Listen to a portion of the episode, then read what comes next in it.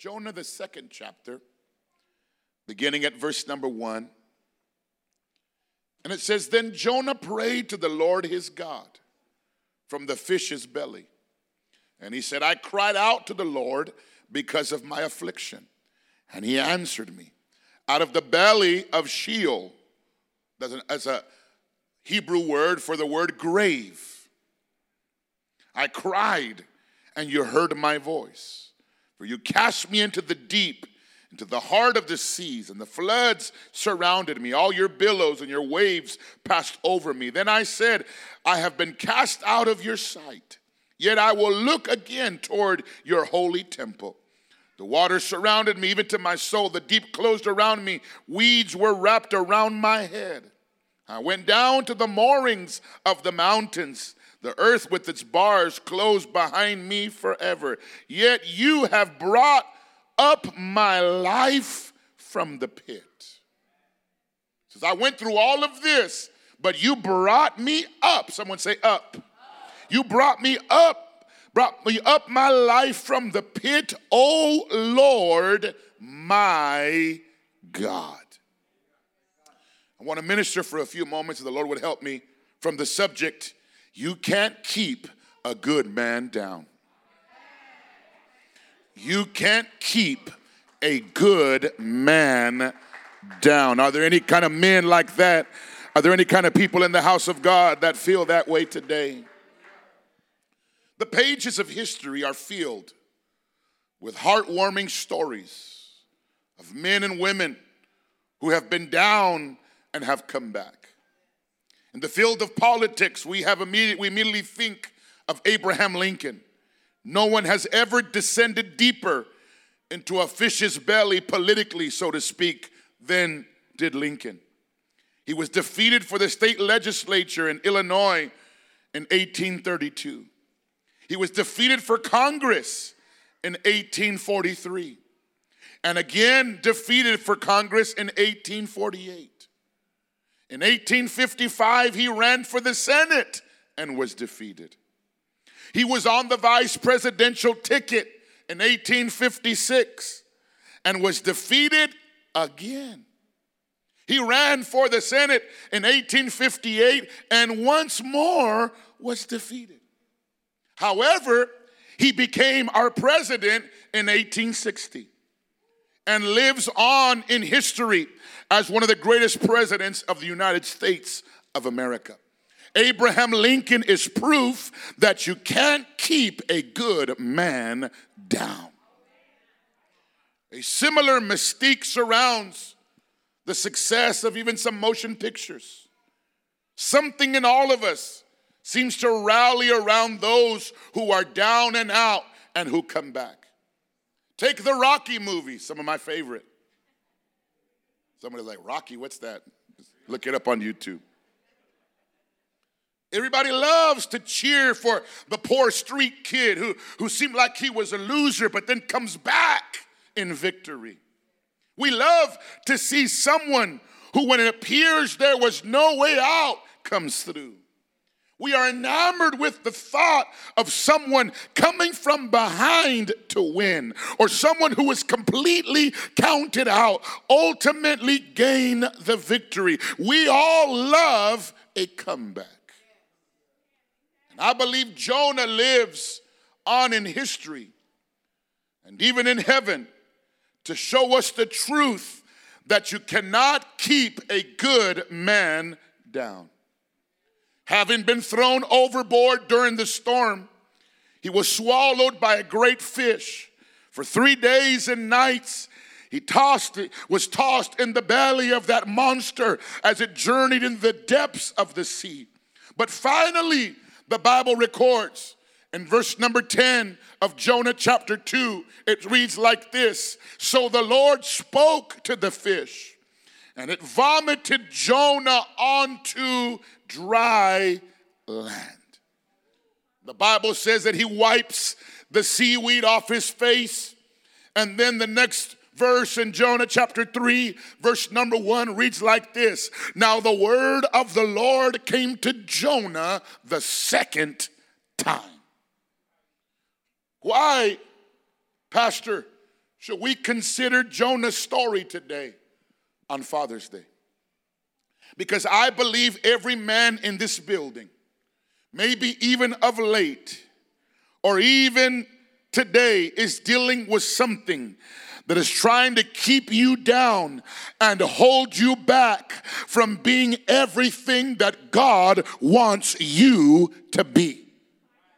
I thank God for the men of this church and the fathers here in this church. And I've come to encourage you today, my dear brother, that you cannot keep a good man down that no matter what the enemy is trying to do to get you to take a step back from your role as a father, from your role as a husband, from your role as a spiritual leader in your home, whatever he's thrown at you, however he's trying to discourage you, in the name of Jesus Christ of Nazareth, we can rise up and be the men that God desires us to be. Can somebody say amen? And I believe there are some powerful principles in this story that can help not only every man, but every single one of us reach up beyond our current state and be the people that God's called us to be. Our current situation may be self inflicted or even completely out of our control. One thing is true today you can't keep a good man down. So, what did Jonah have? That we need today to be the men God's called us to be.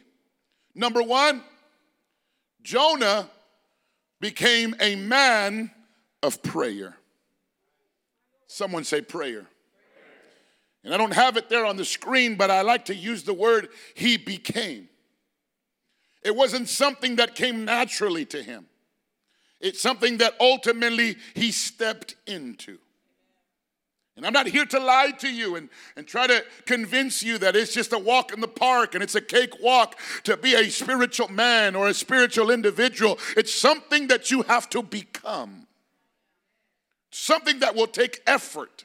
It's something that you got to make up in your mind. Nobody ever taught me this, but I'm going to become a man of prayer.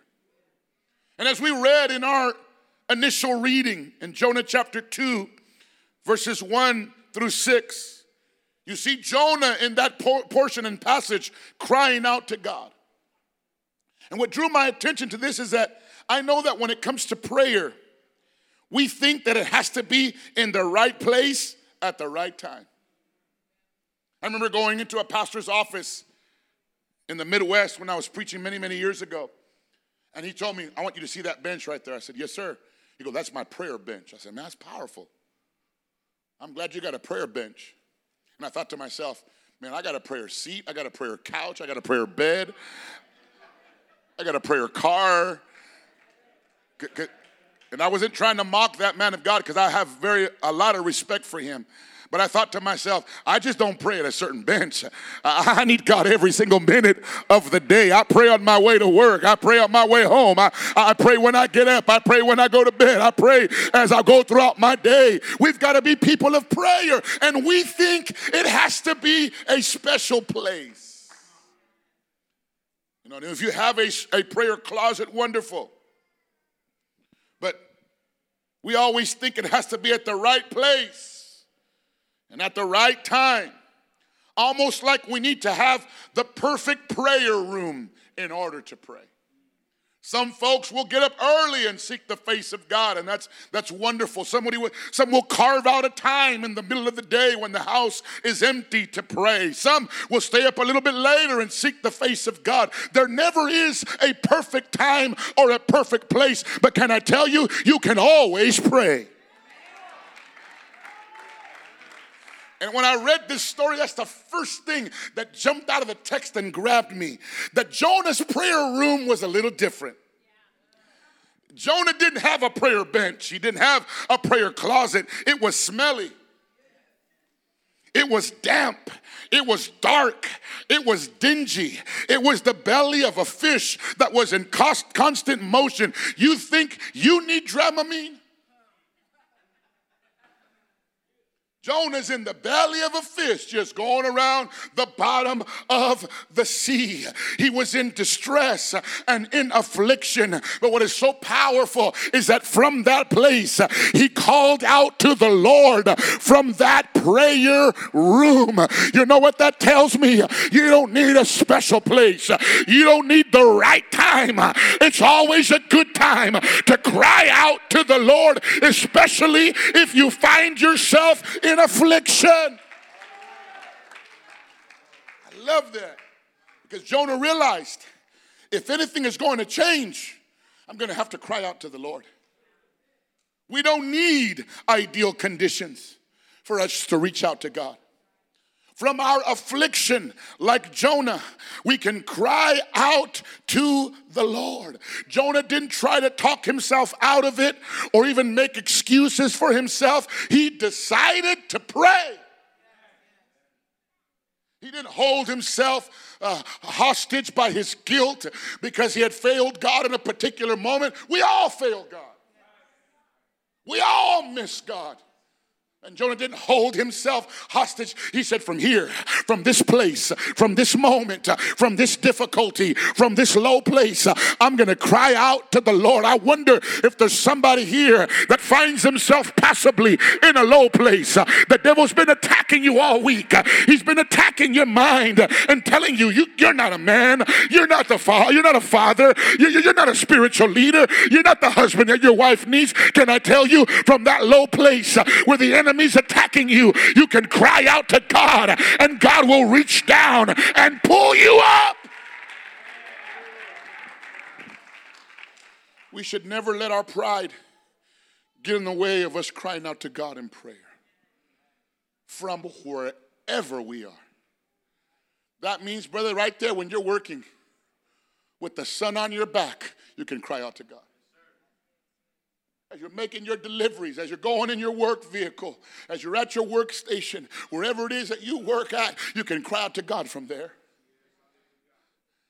Wherever it is, you can cry out to Him. Look at what verse number two says. I love this. The Bible says, I cried out to the Lord because of my affliction. Oh, and I love this. And He answered me.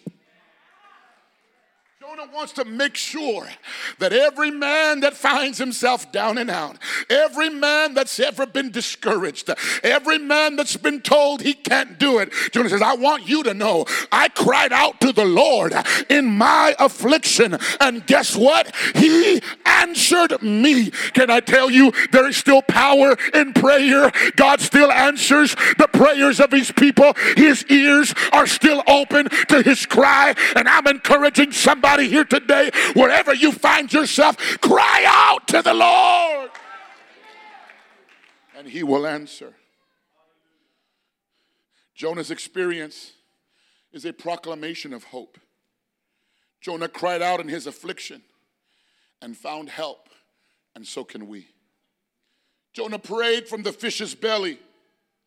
Can I tell you, it's never too late to pray. It's never too late to get God into your circumstances. Well, Pastor, it's just too late for me. No, it's not. It's just too late for my family. It's just too late. The situation has developed and it's gotten complicated, and it's just too late for us. It's never too late to cry out to God. It's never too late to lift up your voice, bow your head, bow your knee, whatever is appropriate in the moment, and cry out to the Lord. Jonah had little hope of ever getting out of the fish's belly. But in his distress, he did what he could do, and that was pray. Can I ask you a question today? Are you in a fish's belly, so to speak? Then what do you do? You call on the Lord. No situation is too difficult for God. You cannot keep a good man down. Why? Because he's a man of prayer. When does he pray? He prays in his distress and he prays in his affliction. That's why we can't stay down because we seek the Lord in prayer. Jonah had gone a long way from God, but he never got away from the fact that God was easily accessible. Even though Jonah left the Lord, the Lord never left Jonah. God was only a prayer away. I love this because God calls Jonah one way and Jonah runs in the opposite direction. But God never stopped working on Jonah's behalf.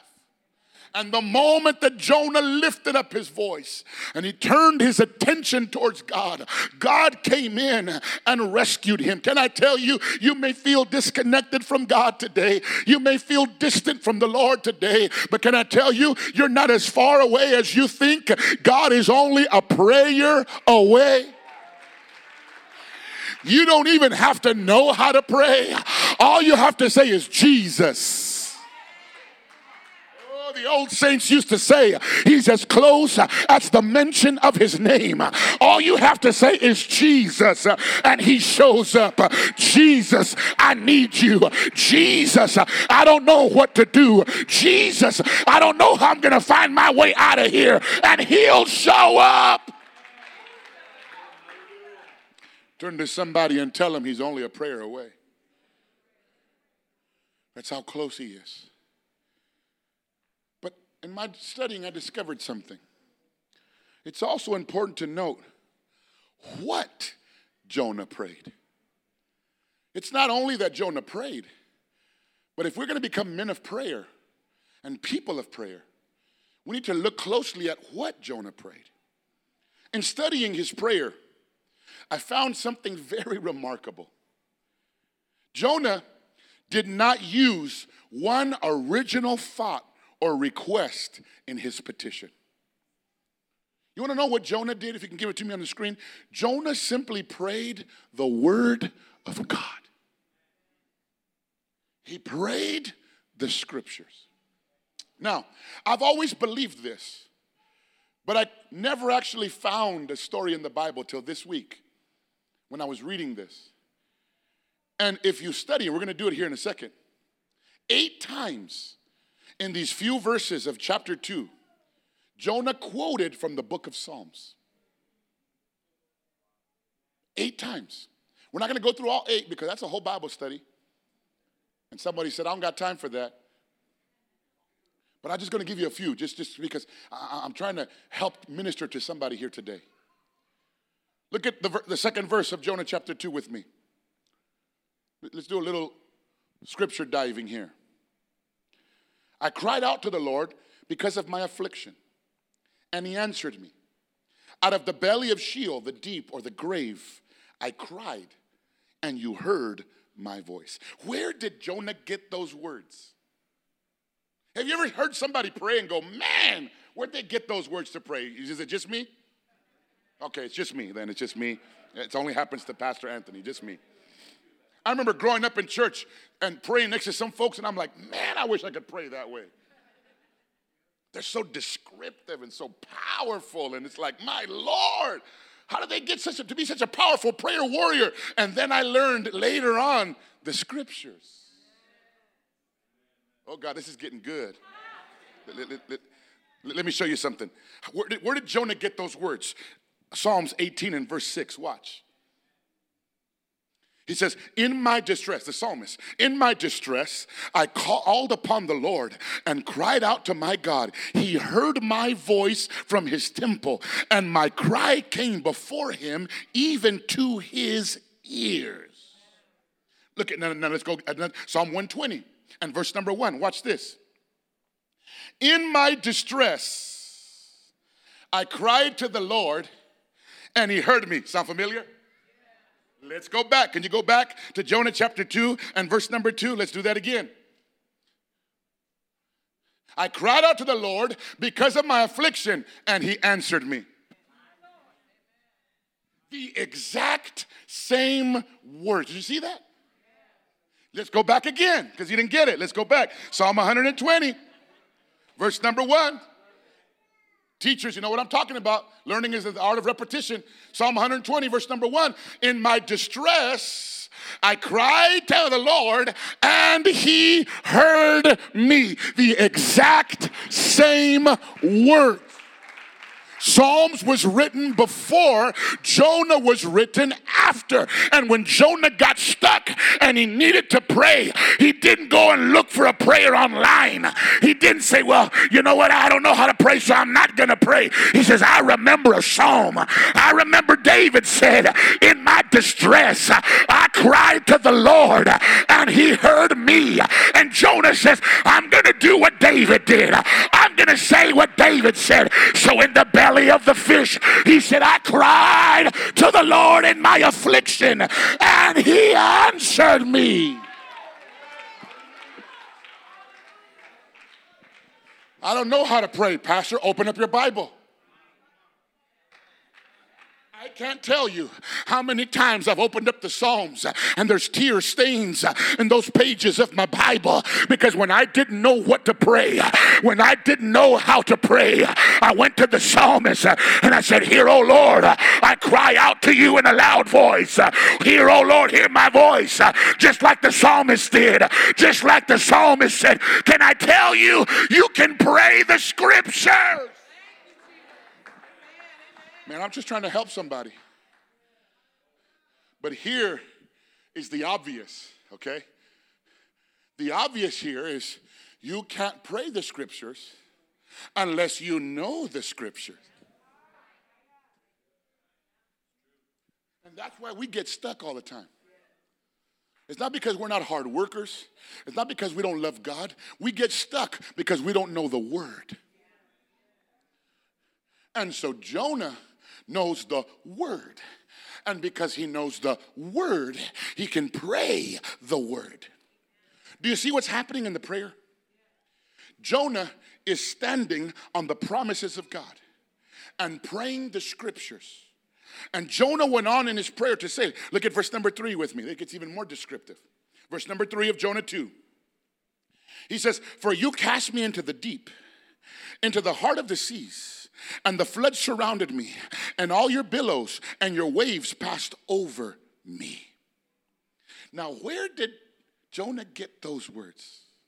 Listen, Psalm 88 and 6, watch this. He says, You have laid me in the lowest pit. This is a psalmist. In darkness, in the depths.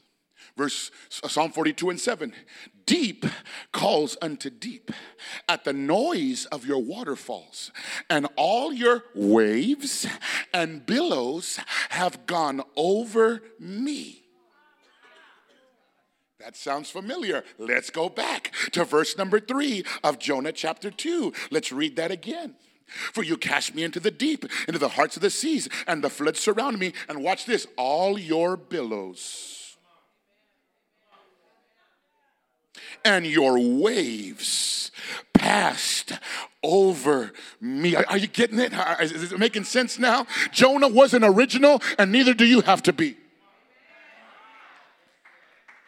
You don't have to come up with your own words. You get into the scriptures and you can say, Lord, I'm going to pray like a man after your own heart because that was David. David knew how to get a hold of God, David knew how to make contact. When you start praying the scriptures, you get to a depth and a level in prayer that you couldn't get on your own. And Jonah tapped into that. He said, The best thing that I can do is to pray the word. My Lord, my Lord, I feel the Holy Ghost. So, so, so, are you seeing it? Jonah knew the word of God and was simply praying the scriptures. When you pray the scriptures, like Jonah, you're reminding God of the many promises in prayer. This is a marvelous way to make petitions to our God. Parents should be praying scripture over their families and children. You should be taking those, those, those words from the pages of your Bible and praying them over your family, praying them over your home, praying them over your children, praying them over your life. Why? Because the word is powerful. The word has promises. The word has principles. And when you pray God's word back to Him. You're saying, God, your word says you'll never leave me and you'll never forsake me. Your word says that word of the word of the King is there's power. Your word says that if God be for us, who can be against us? Your word says no weapon formed against me shall prosper, and every lying tongue that comes against me, you'll bring it down in judgment. That's what your word, and you read the word of God. You declare the word of God back to the Lord, and God says, Yep, I did say that. Yep, that is a promise. Yep, I will fulfill my word. Yes, I will do what you're asking. Somebody's got to pray the scripture. Jonah began appealing to God on the basis of his personal promises. And Jonah's prayers were answered. So many say that they cannot pray more than two or three minutes because they don't know what to pray. You know what you need to do? Pray the word. Get on your knees. If you can't get on your knees, find a place where you can pray and open up your Bible and start at the Psalms and start praying the Psalms back to the Lord. And if you make a habit of that, guess what begins to happen? What you say and what you read gets stuck into the corners of your hearts. And all of a sudden, you begin to remember those things and you start praying it without having to read the scripture because the scripture is in here. And that's why the psalmist said, I will hide your word in my heart that I might not sin against God. You put the word in there and you pray the word, and the word is powerful. And so you cannot keep a good man down. Why? Because he's a man of prayer. Let me hurry. You can't keep a good man down because he's a man of purpose. Someone say purpose. Look at verses 7 and 8 with me. Jonah says, When my soul fainted within me, I remembered the Lord. And my prayer went up to you into your holy temple. Those who regard worthless idols forsake their own mercy. Jonah came to realize that there had been a purpose in his pilgrimage. Paul said it this way in Romans chapter 8 and verse 28. And we know that all things work together for good to those who love God, to those who are called according to his purpose. Dr. R.T. Kendall, in his book Jonah, he makes an astute observation here. He points out that in Romans 8 28, that what that means is not just because something has been made right, doesn't mean it is right. Although it is true that God can make all things work together for good, this does not justify our disobedience. So, yes, God made Jonah's situation good. Yes, God did fulfill his purpose in Jonah, but that didn't justify Jonah's disobedience. And it doesn't justify our disobedience. That if God is asking me to do something, I must do it. Yes, He is sovereign. Yes, He is holy. Yes, He is powerful to be able to make the good and the bad work together for our good. But nonetheless, we must obey His instructions if we want His purposes to ultimately prevail. Just a little side note there. Jonah said this I remembered the Lord. What was he doing? He was coming to himself. In other words, the truth ultimately dawned on him. And then he confessed, I forgot God and I listened to the lies of the devil. I've been clinging to the worthless idols of self and I have forfeited the mercy that could have been mine all the while. It's interesting that Jonah said that when he got to the end of his rope, the way he termed it was when my soul fainted within me. It seemed that things uh, that could that could not get uh, better started getting worse. And that phrase literally was translated when I lose lose all hope. When Jonah got to a place of absolute helplessness, he says, Then I remembered the Lord. It was in a low moment, it was in a discouraging moment that he decided, you know what? I'm going to go to the Lord. I'm going to stop running away from him and I'm going to start running to him. And he heads directly toward the Lord. Can I tell you, you don't have to wait to get to a place of hopelessness. You don't have to wait to get to a dead end from where you are. You can remember the Lord and God will put you right back on track, headed towards your purpose, headed toward the destiny that he has for your life. I thank God that He's always there. But how much easier would, would it have been on Jonah if he had remembered the Lord? And when he stepped up to the ticket booth at Joppa to buy his ticket to sail for Tarshish, and there's some of us in this room who think we found our own ship out of here and about to purchase our own ticket. I'm here to tell you remember the Lord. Jonah put it that way. He said, I remembered the Lord. I remembered the Lord. I'm talking to somebody that's trying to do it all by themselves. I'm talking to a father that's getting frustrated and saying, How am I going to get this thing forward? How am I going to be the man that God wants me to be? You have to remember the Lord. You have to reach out to the Lord. The Lord allowed distress to come into Jonah's life so that he might come to himself and remember the Lord. In Jonah's dark and damp dungeon, there did not seem to be a ray of hope, but suddenly the light of God's glory started coming in. And what do you suppose Jonah remembers?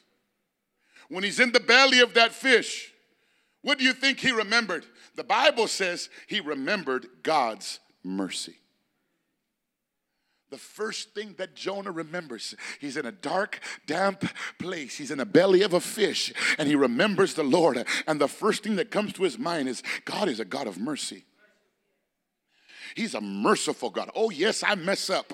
Oh, yes, I fall short. Oh, yes, sometimes I'm not what I should be, but He's a merciful God and He remembers God's mercy. I've come to tell somebody, maybe just remind somebody, remember that He's a merciful God.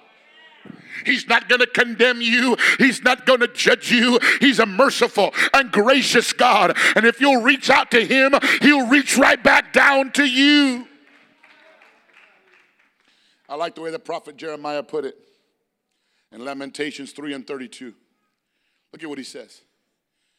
He says, Though he causes grief, yet he will show compassion.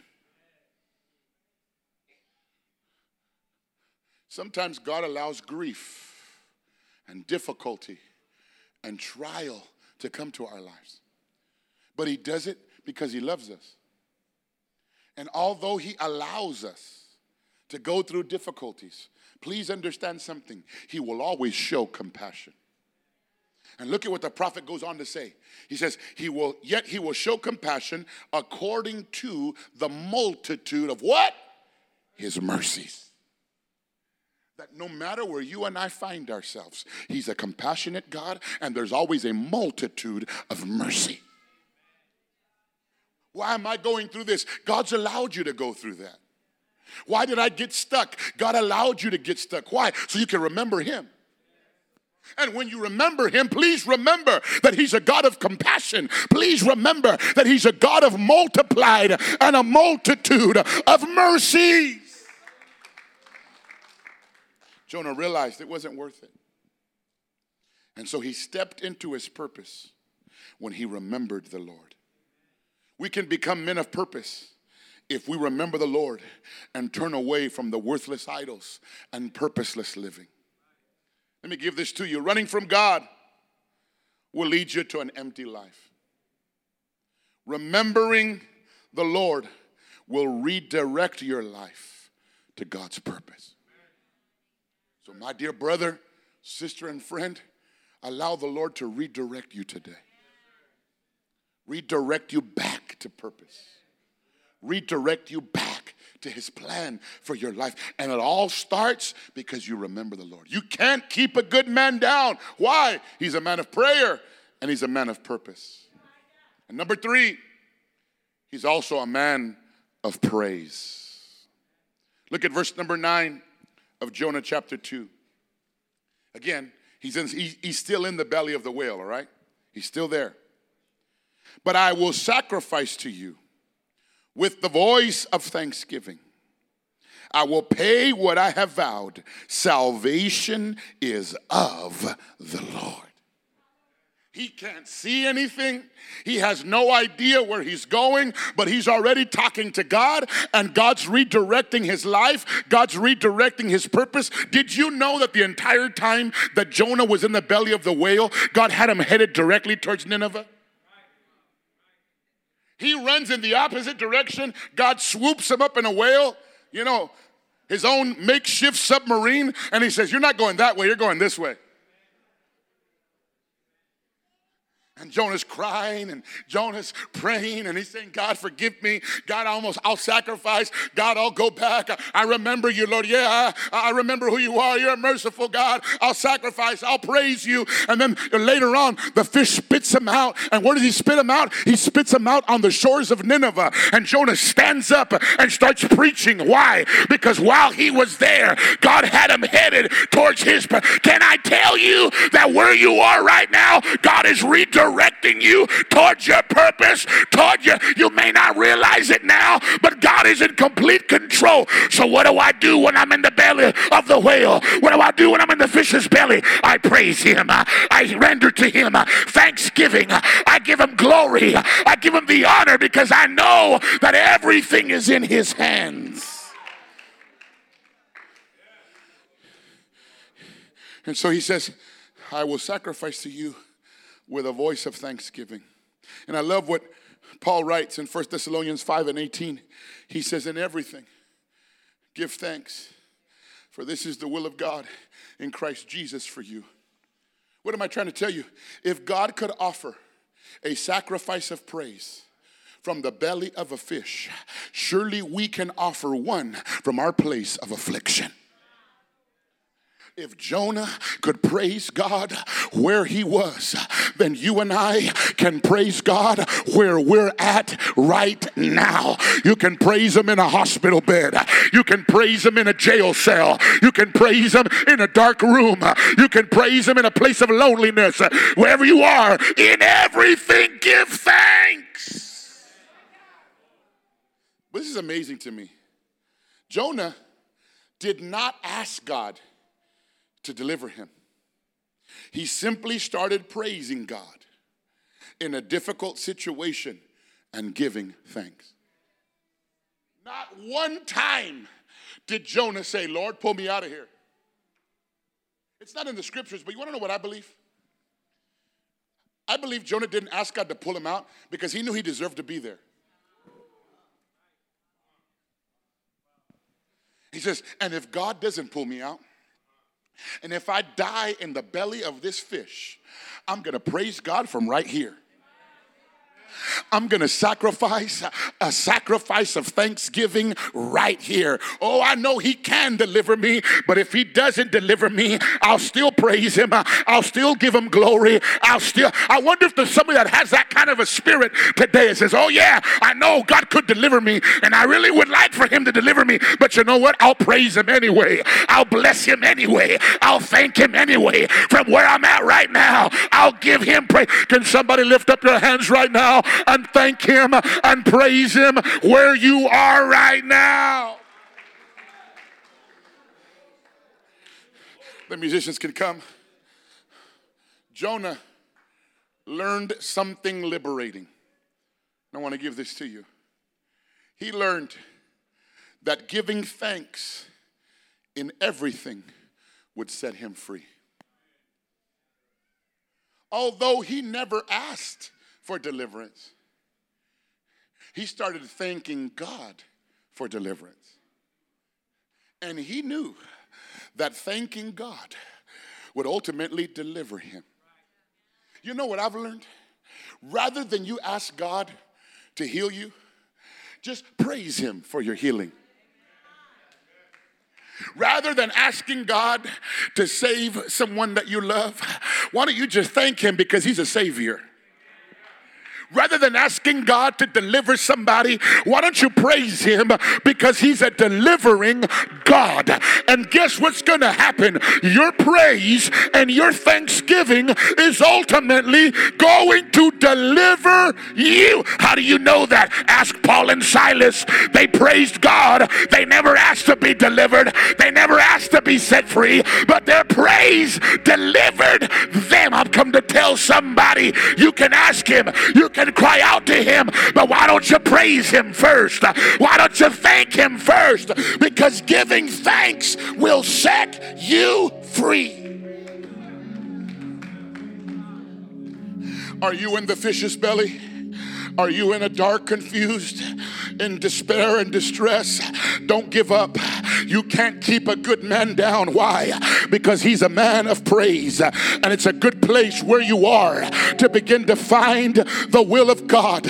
Because Paul says in 1 Thessalonians 5 and 18, in everything give thanks, for this is the will of God in Christ Jesus for you. You want to be in the will of God? Give him thanks. You hear that? That's the will of God. Our giving thanks is God's will. This does not necessarily say that we are to thank God for the fish's belly, but we can thank God in the fish's belly. And so, men and people of God, let's be people of praise. And that's something that we've tapped into here at PFAC. We know it, we believe it, and we practice it.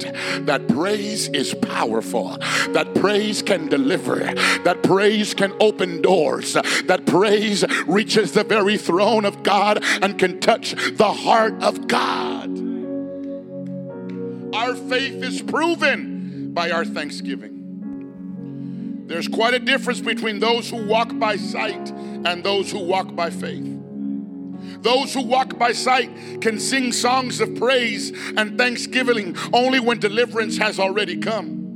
Anyone can do that. We get a new job, we give thanks. We get a good report from the doctor, we give praise and thanks. But those who walk by faith choose to live in thanksgiving, even in the midst of adversity. I walk by faith, and so that means even if I don't see a way out, I can give him thanks. Even if things don't make sense right now in my life, I can give him thanks. You cannot keep a good man down. Why? Because he's a man of prayer, he's a man of purpose, and because he's a man of praise. And I close, number four, you can't keep a good man down because he's a man of promise. Look at verses 9 and 10 with me. He says, But I will sacrifice to you with the voice of thanksgiving. I will pay what I have vowed. Salvation is of the Lord. So the Lord spoke to the fish, and it vomited Jonah onto dry land.